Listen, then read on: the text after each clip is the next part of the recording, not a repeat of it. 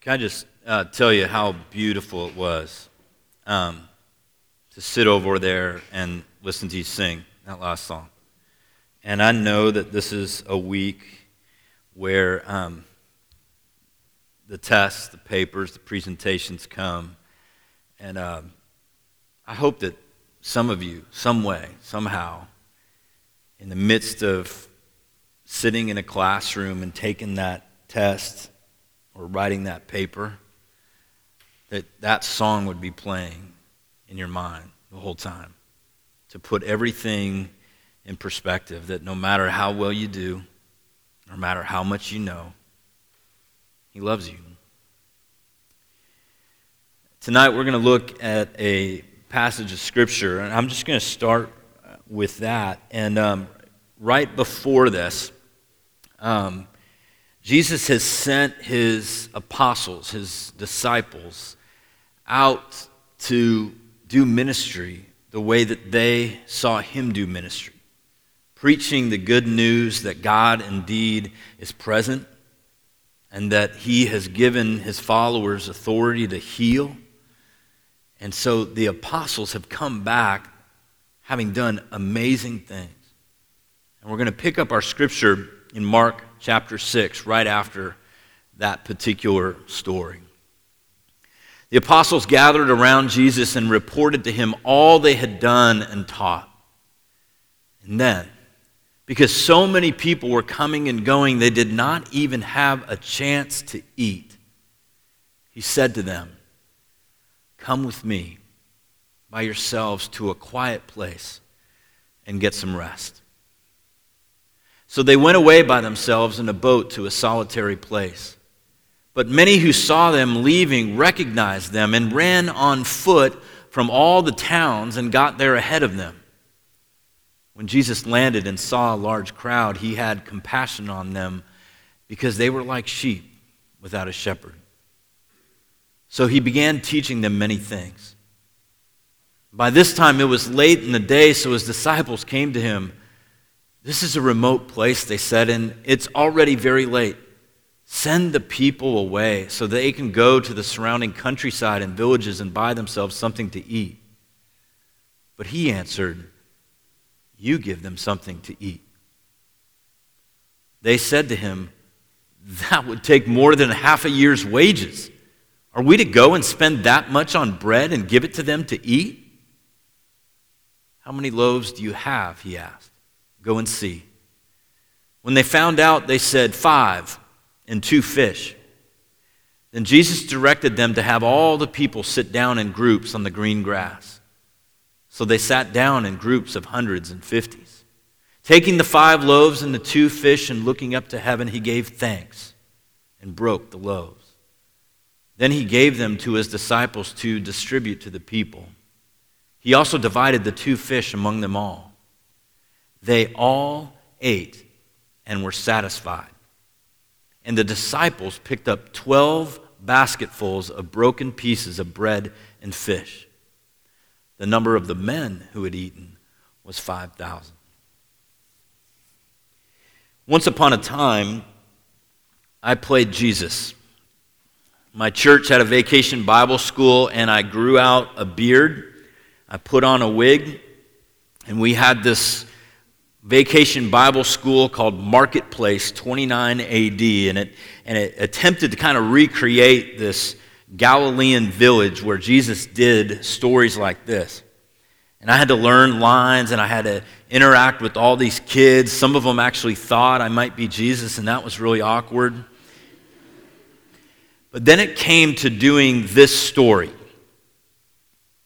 And we figured out this way to do this story where I had a box in front of me, and there was like a middle school kid that fit himself in there. And as the kids came forward, he would keep on feeding up these basketfuls of uh, fish sticks and pieces of bread.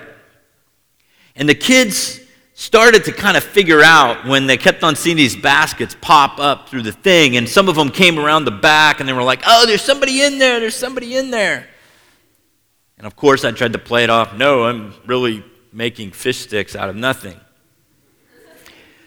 But this story, that's kind of the thing that we get stuck on, isn't it?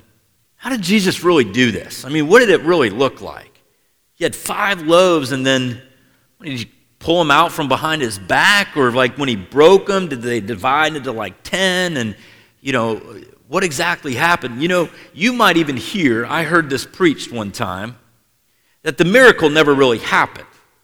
What the real miracle was is that if you read one of the other gospel accounts, it says that a little boy, Andrew, Andrew the disciple, says, Hey, there's a little boy here who has five loaves and two fish. And so some people say, Oh, the real miracle is that the, the boy inspired 5,000 people, just the men, 5,000, probably more like seven to 10,000 people if you include the women and children and the families that were there. That he inspired everybody to share what they had. You see, we get uncomfortable with this idea that Jesus could have done something so amazing. But why is this story? This story is one of the few stories that's found in all four Gospels. It made its way into these four different accounts because a powerful statement was being made. One of the, before I get into the, walking through the story,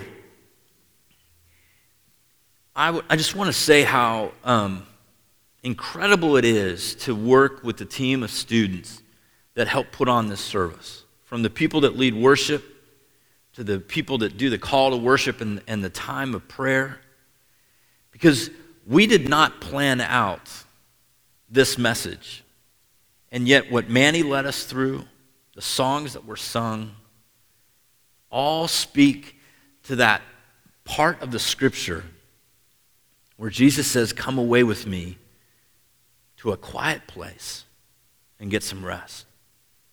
I know that you are at that place. I've heard already just from a handful of you about the number of tests, the number of papers, the weight of the school year starting to come down on you.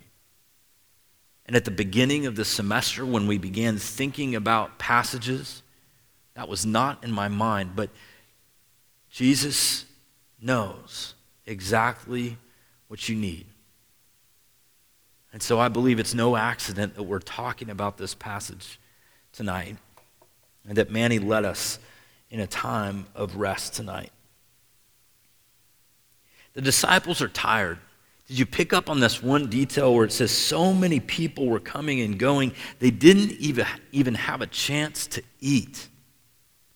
How many of you have done that? How many of you have like worked through the day and the night and then you get to it and said, oh my gosh, I didn't even eat lunch today? Maybe some of you do that for financial reasons, but how many of you have pushed through and just forgotten to eat? You didn't even have a chance to eat. You, you try to squeeze a meal in. Well, you can identify with what happens here. Jesus knows exactly what we need. He looks at his disciples and he says, Come with me by yourselves to a quiet place and get some rest. How many of you would love it if spring break started tomorrow? Yeah. How many of you would love it if professors all postponed all exams and just said, tomorrow, take a week, go to a quiet place, and get some rest? Okay? So I want you to have that image in your mind that you and some friends get to go to Gulf Shores or, or the, you know, the panhandle of Florida and go to the beach and get some rest.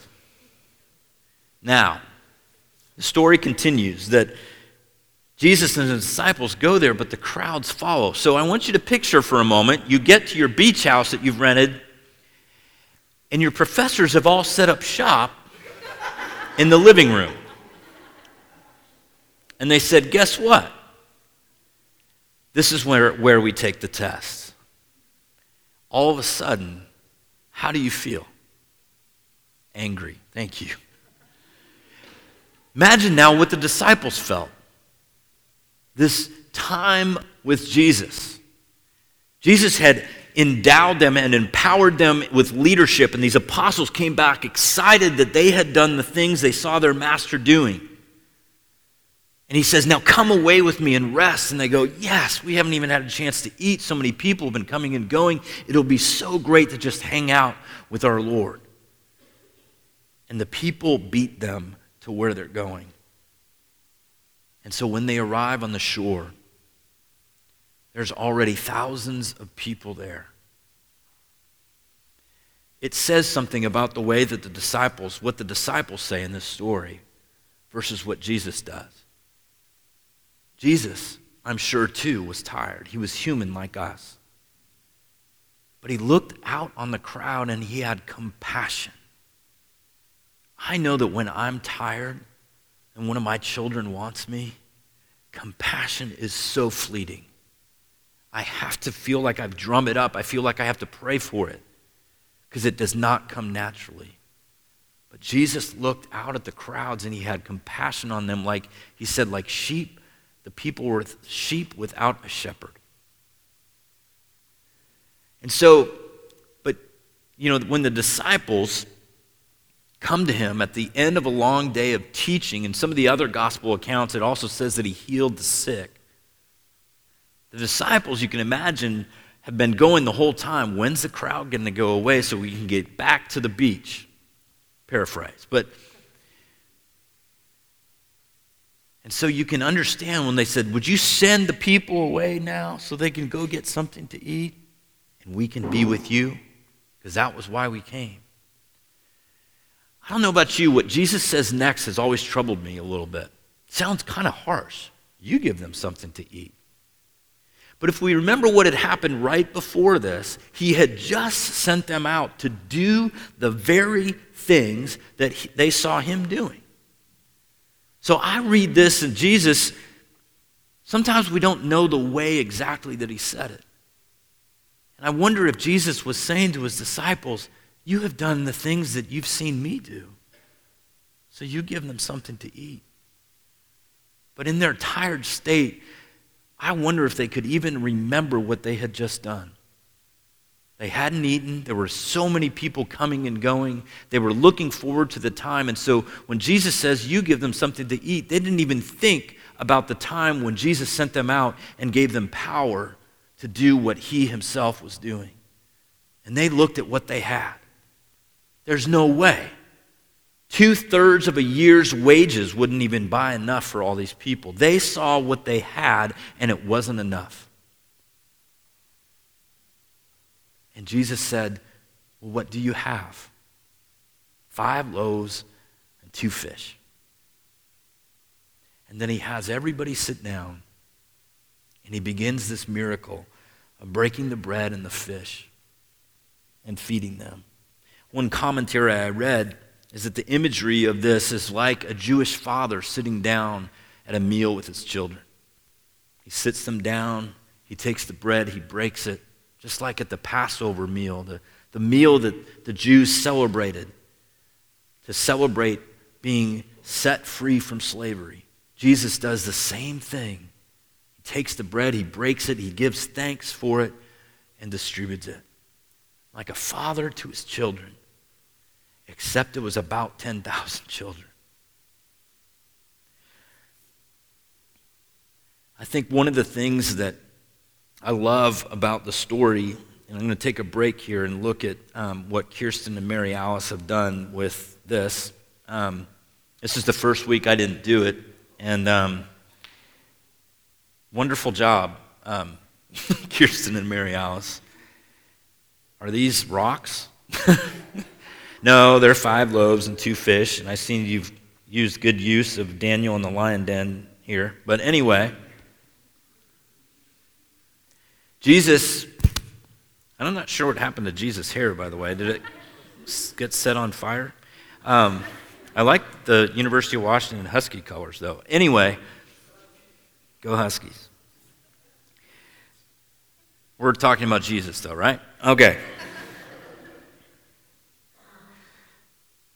Jesus looked out at the crowd of people, and he knew exactly what they needed, and he knew also what the disciples needed.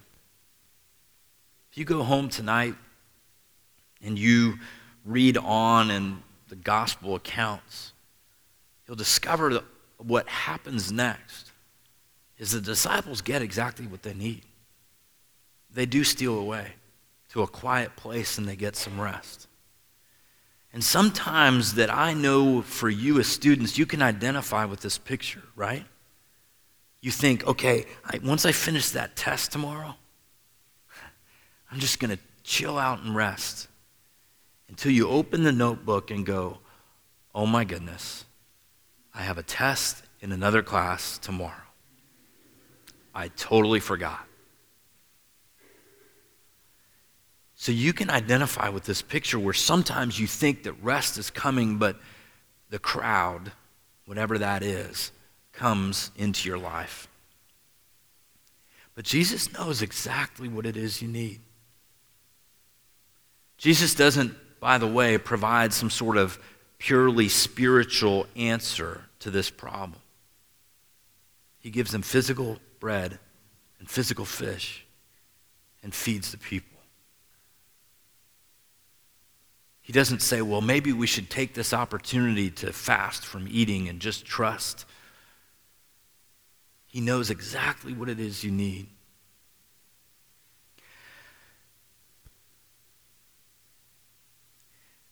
This story is much more, though, than taking five loaves and two fish and feeding a bunch of people.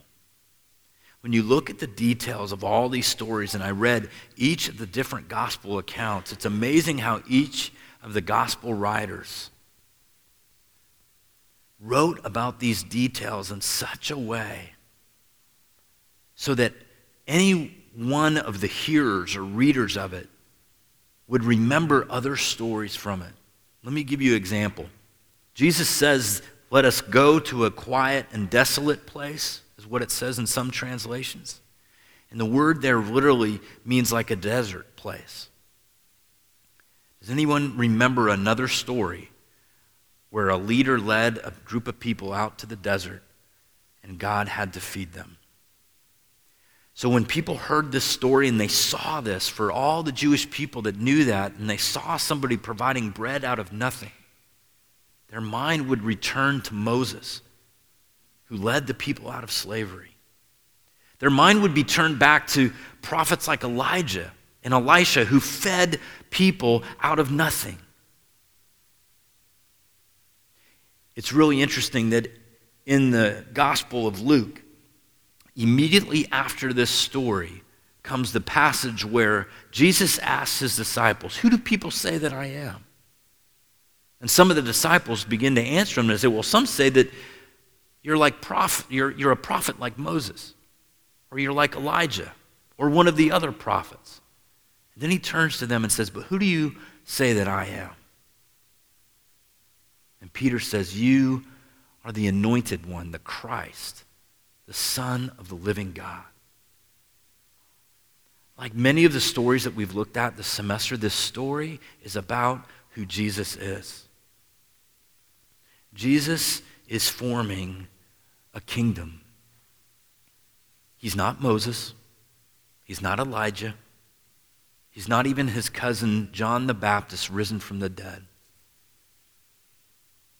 Because in the Gospel of John, we discover that immediately after this story in that gospel comes a discussion with the Jewish leaders about Moses feeding the people in the wilderness with bread, and Jesus saying, I am the bread of life. I am the bread of life. You see, all of these images come together in this story. One of the more interesting details as I looked at this was in Mark's gospel. Right before this is a story about a king, King Herod. And King Herod is having this extravagant meal with all of his dinner guests. And his wife's daughter begins to dance in front of all of the guests. And King Herod is so enamored with his wife's daughter dancing that he says, Ask for anything up to half my kingdom, and I will give it to you. I would imagine that the king had a little bit of wine to drink to make a promise like that. So the daughter goes to her mom and says, What should I ask for? The mom says, Ask for the head of John the Baptist on a platter. So the daughter returns to the king and says, Give me the head of John the Baptist on a platter. And the king is saddened. But he fears embarrassment. So he orders the executioners to go and kill John the Baptist, whom he had put in prison. And he brings the head of John the ba- they bring the head of John the Baptist into the dinner. It's an amazing picture because here's this extravagant feast of a king that ends in the death of a prophet. Meanwhile, across the lake, Jesus is assembling 10,000 people and feeding them with just some bread and some fish. The contrast between the powerful kingdom of the kings of this earth and a king who is building a different kind of kingdom is really telling. Just this afternoon, before coming back here to talk with the worship team, I went and grabbed a cup of coffee at one of my favorite places called Chats. And I've gotten to know the owners there because it seems like half of this ministry works there at some point. And Eileen Mason, one of the, the owners, runs a tour company to Israel.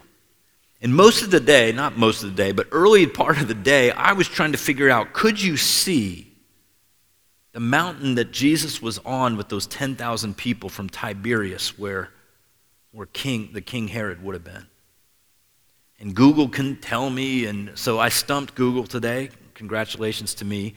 And, but I asked Eileen, I said, Eileen, you've been to Israel a bunch of times. Tell me something. I know it's 12 miles. I did my research. 12 miles from Tiberias, where the king's palace was, to Capernaum, where Jesus was on that day. Could you see that? She goes, Oh, yeah, absolutely. So picture this for a moment.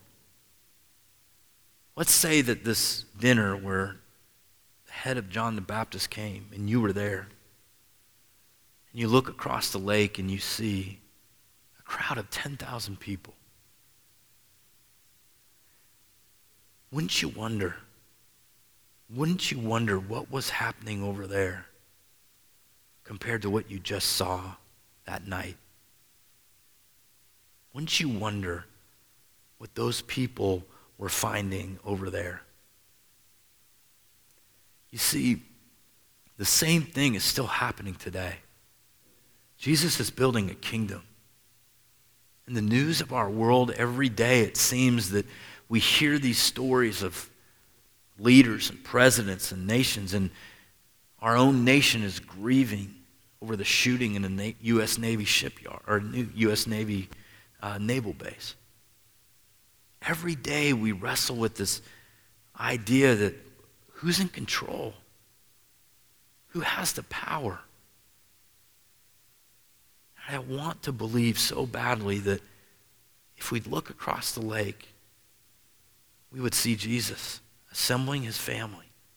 He's assembling his family here, feeding them with a simple bread, piece of bread and fish, and saying, One day, the feast I give you now will be a lavish feast for all peoples. And on that day, there will be no more suffering or pain, for all the old things have gone away. I'm praying for you this week. I mean that. My prayer is that you would grasp the truth that Jesus knows exactly what you need this week. And let me assure you, you will make it. Next week will come and this semester will end. And right now, Jesus knows exactly what you need. And amidst all the chaos of your own life and all the chaos of the world and kings and kingdoms, Jesus is building a kingdom. It may be with simple bread and simple fish, but he's feeding his people and assembling a family of people that changed the world and is changing the world now. Let's pray together.